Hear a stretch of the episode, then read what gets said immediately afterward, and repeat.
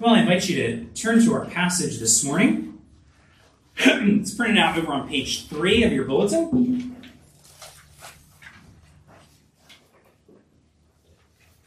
Page three.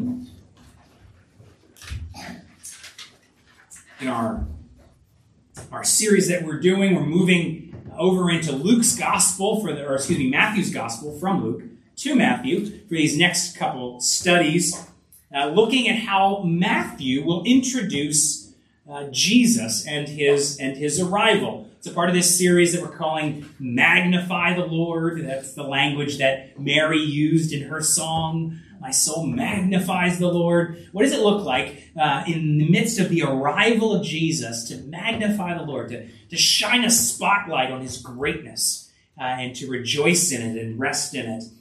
Now, well, here we come to, to Matthew's introduction of Jesus and the first chapter of Matthew, and what might seem like a very unusual Christmas passage.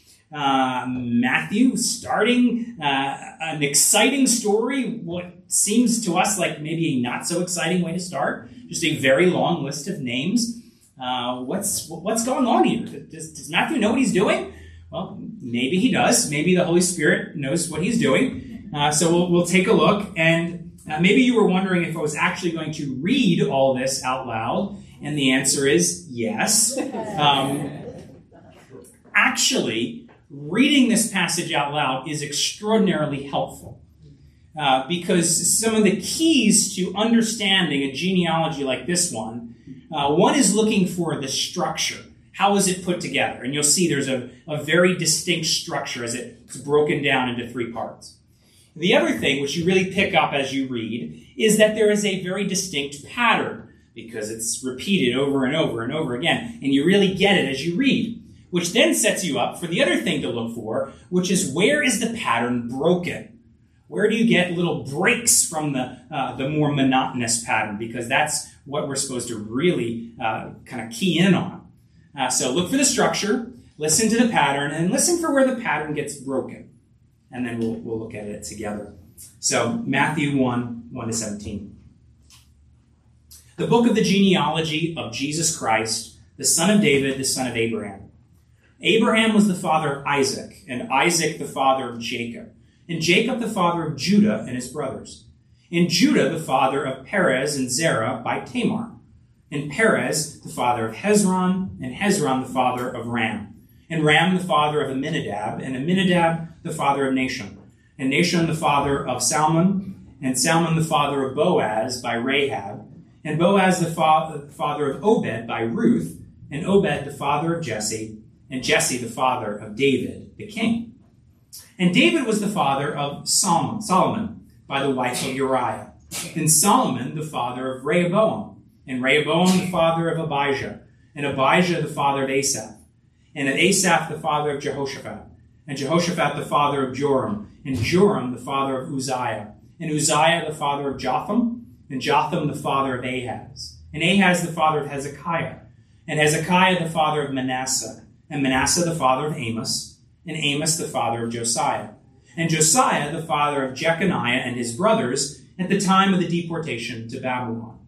And after the deportation to Babylon, Jeconiah was the father of Shealtiel, and Shealtiel the father of Zerubbabel, and Zerubbabel the father of Abiud, and Abiud the father of Eliakim, and Eliakim the father of Azor, and Azor the father of Zadok, and Zadok the father of Achim, and Achim the father of Eliud, and Eliud the father of Eleazar, and Eleazar the father of Matthan, and Matthan the father of Jacob, and Jacob the father of Joseph, the husband of Mary, of whom Jesus was born, who is called Christ. So all the generations from Abraham to David were 14 generations, and from David to the deportation to Babylon, 14 generations, and from the deportation to Babylon to the Christ, 14 generations. So let's pray. Father, we know this is your word, and so we pray that it would do what you promise your word does, uh, that it doesn't re- return void, that it accomplishes your good purpose do that good work in our hearts, uh, work through the one who speaks and those who listen, that you might be glorified. We do pray. In Jesus' name, amen.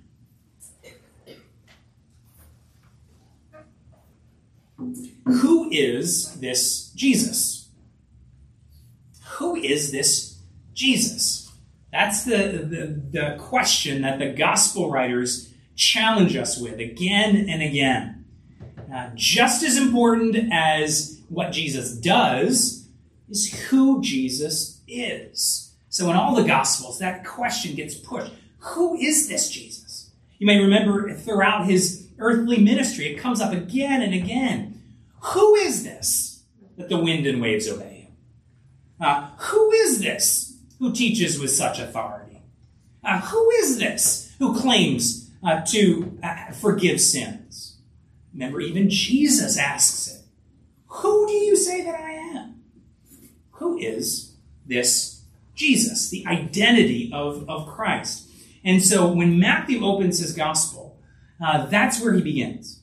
Matthew, the gospel that's primarily written uh, to the Jews of his day, begins by answering the identity question in, in really the most Jewish of ways uh, a genealogy, a, list of names of, of one's descendants.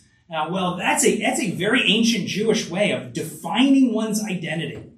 Uh, it's not just names, uh, it's not just history. This is your identity. This is who you are. And so, as Matthew begins to unfold who this Jesus is uh, to, the, to the people of his day, to Jews like him, uh, he lays it out in a genealogy uh, who Jesus is. And so, it gives us uh, the opportunity to wrestle, to ponder uh, and there's really uh, no better way to magnify the Lord. We said that's our that's our goal to, to magnify the Lord, to shine a spotlight on His greatness, to to reflect it. Well, by pondering who He is and letting it impact us, uh, letting it letting it really open our minds and rejoice in it. Uh, that's that's us magnifying God. So we'll do that as we as we ponder who is this child, who is this Jesus. Uh, well uh, G- Matthew lays it out for us. Um, as we mentioned earlier, a key way to understand the passage is to begin to look for its structure, uh, then the patterns that are set up, and then the places where the pattern is, is broken. So Matthew here traces the line of Jesus through his adopted father, Joseph. Uh, that makes sense because that's the legal line uh, for, for a Jewish son like, like Jesus. Uh, so you get all the legal family connections. Uh, Matthew traces it all the way back to Abraham uh, and the generations in between. Uh, it, it's very clear that some of the generations are compressed. That's a very common thing in certain genealogies.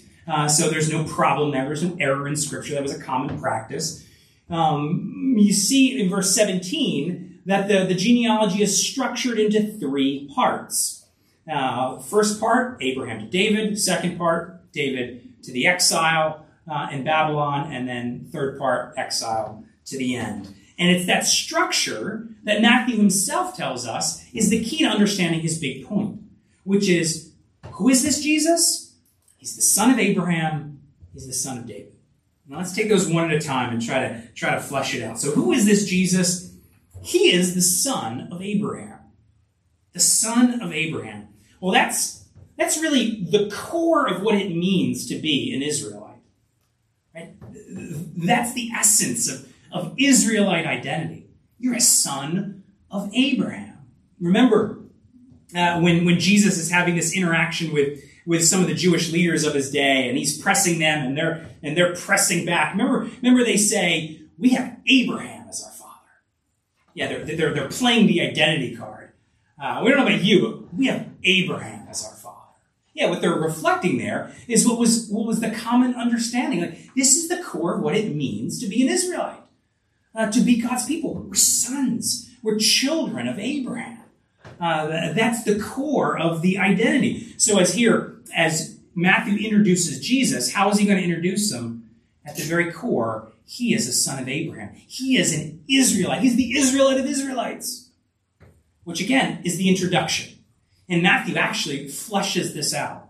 Because in the opening chapters of Matthew's gospel, what Matthew does, slightly different than some of the others, what Matthew really emphasizes is that Jesus not only is just any old son of Abraham, uh, but he's the, the core Israelite who actually retraces the story of Israel, replays it.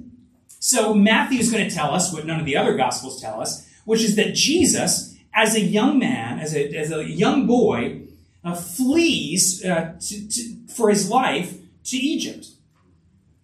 Kind of like Israel, back in the days of Joseph, fled uh, for their lives from the famine to Egypt.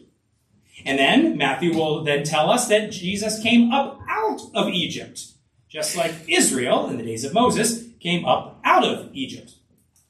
Then uh, Matthew will tell us how Jesus goes into the wilderness for a period of 40 days, just like Israel came up out of Egypt into the wilderness for 40 years. And then Matthew will tell us how Jesus is tempted in the wilderness, tempted specifically to complain about food and to grumble about God's plan, uh, just like Israel was in those wilderness for 40 years, tempted to complain about food and grumble about God's plan. So you see where he's going. Uh, he's saying that this Jesus, who's introduced here and from the very first words as a son of Abraham, or at the core of what it means to be an Israelite, yeah, because he is going to replay, relive Israel's story, uh, which is a very big deal because uh, Israel uh, doesn't do so well in their calling as sons of Abraham. Right, that call to be the people set apart like Abraham, the people called out, God's people, uh, representing Him, dwelling with Him, uh, living in the holy land, the holy people they don't do so well in that call. In fact, it's a point that the genealogy emphasizes. Because one of the key, one of the key structure points uh, is the exile, right? Uh, the exile, which is really uh, the, the, the epitome of Israel's failure to live as sons of Abraham. Right? Remember, one of the key uh, blessings that God gave to Abraham was uh, your descendants are going to have this land. I will give you, give your descendants the land of Canaan. That's a, that's a key blessing that God gives to Abraham and his descendants. So what it meant to be sons of Abraham was you get the land, right? The land where you can be God's set apart people and God can be with you. Uh, well, here we get retracing in Jesus' line the story that that's exactly what they messed up. Uh, that here is uh, here is the, the Israelites uh, who go down and down and down. You could trace through the stories after David as the, the kings get worse and worse and worse, and the people get worse and worse and worse. All right, they get the land under Moses or under Joshua, uh, but then they don't they don't live as God's set apart people. And, and after generations, after they're warned by the prophets again and again to turn back to God, finally God kicks them out of the land. Uh, they, they lose the land. God, as it were, takes back the blessing of Abraham. All right, the, the land of promise. He, he, he takes it away because of their sin, because of their failure. Uh, and then you have this one introduced as the core son of Abraham, right? The Israelite of Israelites who retraces, uh, retraces Israel's story, Jesus.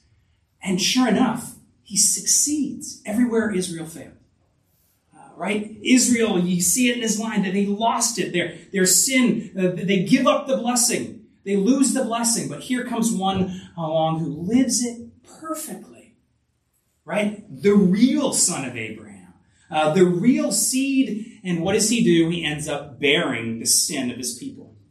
Right? The end of Matthew's story is that Jesus ends up cursed, right?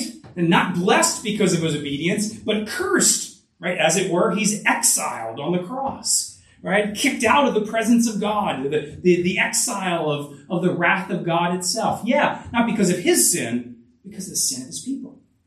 This is how God can give sinners, can give sinful Israelites uh, the, the true promised land, the ultimate promised land of heaven itself. Is because Jesus came as the real son of Abraham, the ultimate son of Abraham, lived it perfectly, and then died to bear uh, their wrath. Maybe you could think of it this way. Uh, maybe you could think of it this way. Imagine, imagine that you're going to uh, shoot a movie of your life. Uh, it's it's going to be the story of, of all your days. And, and, and you're going to play the leading role. Uh, so if it's the story of your life, it's going to include uh, the good moments, but it's also going to include all the bad moments. All the times you failed, you sinned, you hurt other people, right? That's going to be right there on the screen. You're going to, you're going to play that in each little part, right? Childhood, the teen years, uh, the adult years. You're going to, there you, you shoot that whole movie. And all of a sudden you're thinking, oh, I don't want anybody to see this. But before the movie gets released, uh, before it's seen and your and your whole uh, you get treated uh, according to that that movie uh, by the world out there the whole movie it's decided will be reshot. It'll still be all the circumstances of your life but this time you're not going to play the starring role. Jesus is going to play the starring role. So it's it's really it's really your life. It's really all those days and circumstances only it's now it's jesus doing it and he does it perfectly. All the times where you messed up, uh, uh, he follows the Lord. All the times you hurt people, he loves. Right? So it's your story, uh, but what gets released to the world, how you get treated, is, is Jesus doing it perfectly. Uh, and you get all the glory as if, as if someone else lived your story. That's essentially the, what, what Matthew is introducing here. Uh, that here is the here's the story of God's people. They messed it up, um, but Jesus comes along as the epitome of the one who, who redoes it so that they get what they don't deserve, even all the blessing uh, of being sons of Abraham. So, being a son of Abraham means blessing to Israel.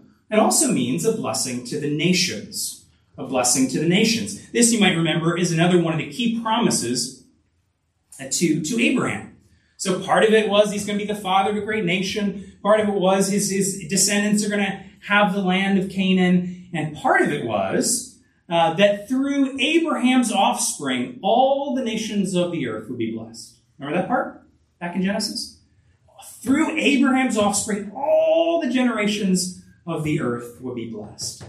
And that's exactly what Jesus, or uh, what Matthew is beginning to introduce.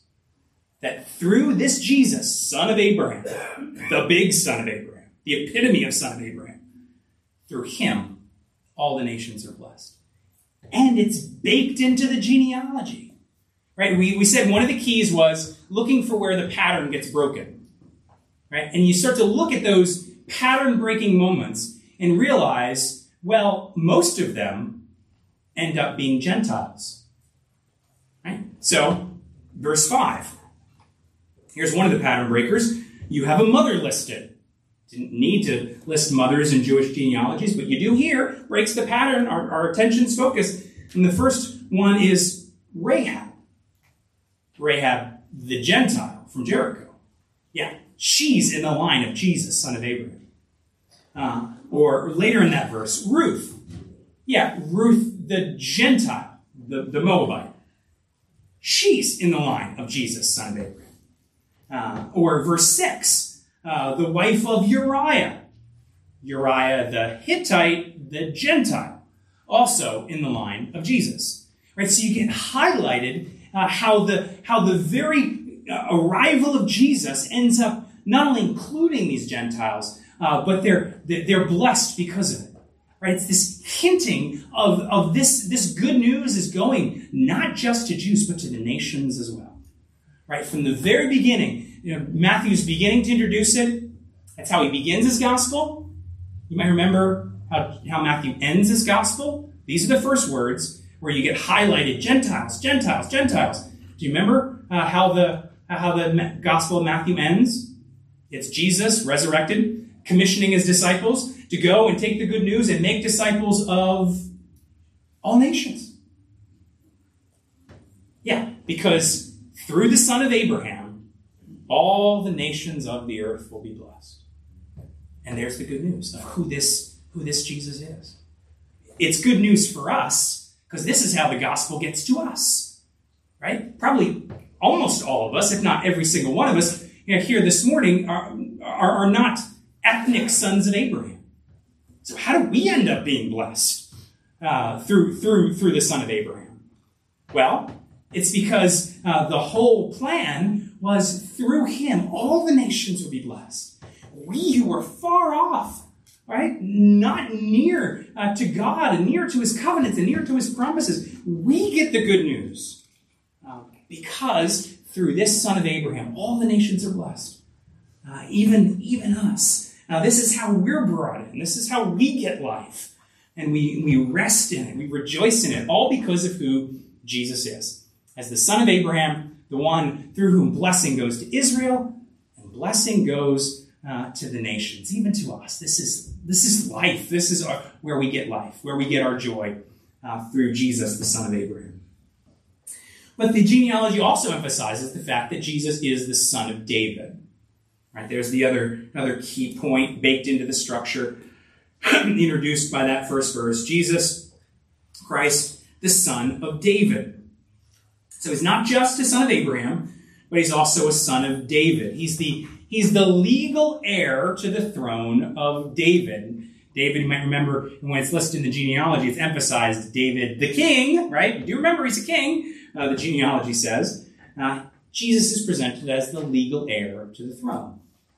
Now, if you're if you're curious, uh, this very well might be the reason why you get some slight differences between Matthew's genealogy and Luke's genealogy. If you put them side by side, there's some there's some differences, which is not a surprise. You did different things with genealogies. Uh, sometimes it's it's more of a kind of a newspaper type exact accounting. Sometimes it's structured a little bit differently. Here, the this the point seems to be, many scholars think, in Matthew, to really emphasize the line of legal descent from the throne. Right? This is the this is the the line of succession seems to be really emphasized in in Matthew's genealogy. That Jesus uh, is a son of David. Jesus is of the line right? So it's traced through Joseph, uh, Joseph being in that line, and then uh, the legal line of, of succession to Jesus' adopted son. Joseph, who we'll see next week, uh, is addressed by the angel as Joseph, son of David. Right? Well, David's not his father, right? No, it's Joseph, the one who's of the of the line of succession. Joseph, that's who I'm talking to. The angel will, will tell Joseph. Um, yeah, Jesus arrives as this king, this long-awaited king from the line of Jesus. He's the legal, uh, the legal heir, and here he's arrived to take the throne. All right, we saw that last week in Zechariah's song. Remember, remember that horn of salvation from the house of David? Yeah, here he is. Now we saw it from promised in Psalm 89 this morning as we were reading. Uh, remember that that promise of verse 3 I've sworn to David my servant I will establish your offspring forever, build your throne for all generations. Right? God promising to bring from David's line this reigning king who would lovingly rule over his people for eternity, forever. Uh, the king that would come, the king that would come to save God's people, this king that would come to rescue from darkness, the son of David who would arrive. And now, and now Matthew introducing, he's here. Uh, and, and again, you see that idea of, of one who comes mighty to save from sin and darkness uh, in the midst of desperation. You see that actually baked into the genealogy. Uh, again, because Matthew goes out of his way to break the patterns at various points. And, and in many of those situations, you get situations, Old Testament stories of ugly sin and, and desperation. Uh, okay, so go back to one of the first ones verse 3. This is the first of the pattern breakers. Uh, so you have the line being, and uh, Judah was the father of Perez by Zerah, uh, Perez and Zerah by Tamar. So again, you don't normally list mothers and genealogies uh, in, in these days. So why break the pattern to list a mom here to emphasize that the line goes through Tamar and Judah? Right? Do you remember that story? Right? It's not one that usually makes the children's Bible, um, uh, but but ugly, ugly situation, right? You had Judah, who in Genesis is already being introduced as as J- Judah is going to be the tribe of the kings. The, the scepter will not depart from uh, from Judah, right? Judah is going to be the line of the kings. So already Genesis is setting up like we're we're going to the king. Uh, but here's here is Judah. Well, how is his line going to be continued? Well, Judah's Judah's firstborn son gets married to Tamar, Uh, but, you, but the firstborn son dies before there's, there's a child, an heir. So, according to tradition, the second son is given to Tamar to raise up an heir. But that son dies uh, before an heir, heir is, is born.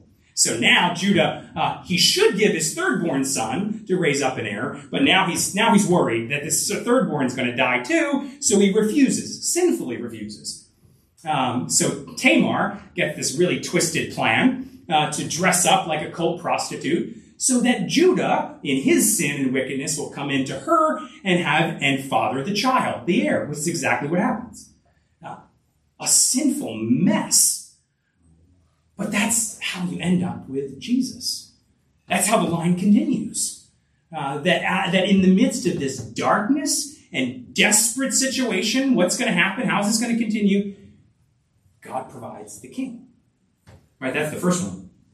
Uh, then you can move along uh, to, to Rahab, verse 5. Right, there's another one of these pattern breakers. Uh, we have, uh, oh, by the way, guess who else is in the line? Rahab. Rahab of Jericho, the one who hides the spies, right? She's the Gentile woman who is a prostitute. And, and again, life of sin and darkness, but also a situation of desperation. Uh, she knows that her city's going to be destroyed. She's going to, she's going to be killed. What, what hope does she have? She, she throws her whole lot in with Israel and Israel's God. And she's rescued. Right? That's the line. That's the line of David. In the midst of sin and desperation, uh, she's rescued. Uh, then the very next, very same verse, you get Ruth. There's another Gentile. Not as much a story of graphic sin in Ruth's life, but certainly a story of desperation. Right? What what hope is there for Ruth uh, as a as a, as a widow? And what hope is there for the line of David? Well, she throws her, herself desperately in with Israel and Israel's God, and sure enough, uh, God rescues her and provides the line to continue. Um, or another one of the pattern breakers comes in verse 6.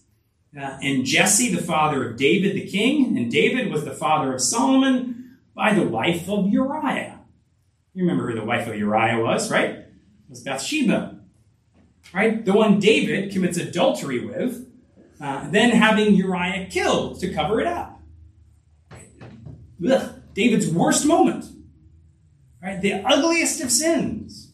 Uh, also, a situation of great desperation, uh, because you might remember in judgment, David loses that first child uh, by Bathsheba. Uh, David, who has just gotten this promise that the that the line, his line is going to continue. There's going to be this eternal reign of the king through his line, and now uh, one of his descendants has just in judgment been killed. So, is this it? Is there no no continuing? And yet, in in mercy, through that same Bathsheba, God ends up giving Solomon as the as the heir.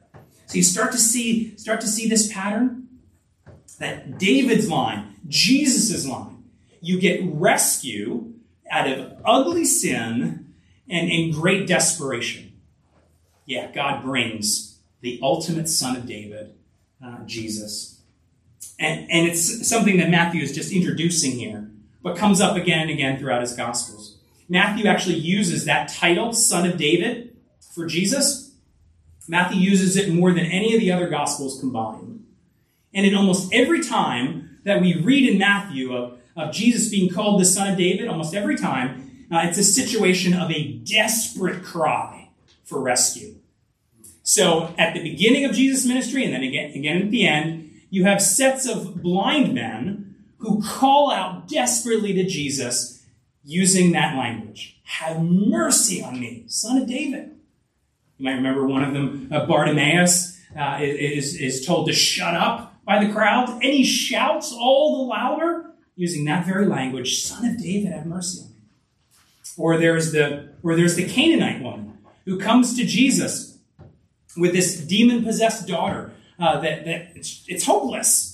And here she is, a Gentile woman hoping that a, that a Jewish man, a Jewish rabbi might have mercy on her. Like, what hope is there? This is desperate. So, what does she cry out? Have mercy on me, O Lord, Son of David. So, this title, Son of David, is this cry in desperate situations uh, to, to Jesus. And in every case, he answers. He heals. Uh, he, he has mercy. He rescues. he saves. Yeah, because he's the son of David. This is what he does. It's, it's baked into his family history. Uh, it's throughout his life. And of course, it, it climaxes with his work on the cross. Because uh, there, uh, there Jesus, son of David, goes so that he can have mercy on his people. And he dies. And, and he dies, right? You remember what's the, the sign above his head. Uh, it's not Jesus, private individual. It's Jesus, King of Israel. He dies as the son of David, right? Because that's how he rescues. That's how he conquers. That's how he shows mercy to those who are to those who are desperate, who have no other hope, who are lost in ugly, ugly darkness. Here's the Jesus, the son of David, who dies to rescue. Can you can you make that personal? Can you see how that, that fits with, with you? Jesus himself makes it personal. Uh, it's I don't think a coincidence in Matthew's gospel that Jesus calls out uh, and invites the, the desperate to come to him and find life. Right? It's in Matthew's gospel that Jesus says, Come to me, all you who are weary and heavy laden, and I'll give you rest. Right? All you who have no hope, who are desperate, desperate in sin, weary because of darkness, uh, and, and just the ugliness of this world, Jesus, come to me. Come to me. He's right because he's the son of David. He's the son of David who conquers, who shows mercy, who rescues. Uh, he's the great king. So that's what he calls to you. All you who are weary, heavy laden, Jesus says, Jesus, son of David, says, Come, I'll give you rest. Rest from your sin, rest from the weariness of this world, uh, rest for your souls for all eternity. Yeah, that's what the great king does. Uh, and he promises to you. Uh, he just says, Come to him, look to him, trust in him, cry out to him, have mercy on me, son of David. Right? That, that's, the, that's the beginning of the Christian life, and that's really every day of the Christian life. Uh, wherever we find ourselves, situations where we start to realize we can't do it. Uh, we, we, we need hope bigger than ourselves. And so, wherever, whatever part of that situation you find yourself in, uh, this Jesus, well, you now know who to call. Uh, now you know who to cry out to. Have mercy on me, son of David. And he answers. He promises. Uh, here in this life, and then uh, the eternal life that, that never ends. It all comes out of pondering his identity. Right? Who is this Jesus? Who, who is this child exactly? The, the, the long list of, of barely pronounceable names uh, actually helps because it, it, it, introduces, it sets up it, that big question of identity. There's someone arriving that, that his very identity is going to be the key the key to what he does, the key to our very hope and life uh, for, for us as individuals, for all of God's people down through the ages. Uh, looking that, that really he is the great son of Abraham. And so that through him, blessing comes to Israel, blessing comes to us and all the nations. And that he's the great son of David, the one who, who rescues, who shows mercy, uh, those who are lost in sin and desperate in darkness. That's who he is.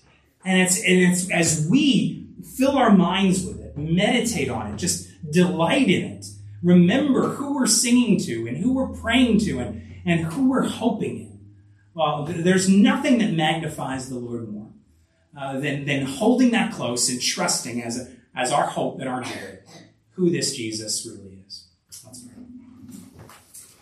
Father, we do pray that you would encourage and strengthen your people here. Lord, we're thankful for this, this Jesus who is uh, exactly what we need. Uh, even, even though we, uh, we ourselves couldn't construct it, couldn't imagine apart from your word, but you've done it. You've provided the very one, uh, Lord, that, that will rescue and give life. And so, Lord, help us to know, rejoice, uh, and proclaim this good news even, even of Jesus, son of David, son of Abraham. We pray in his name. Amen. Amen.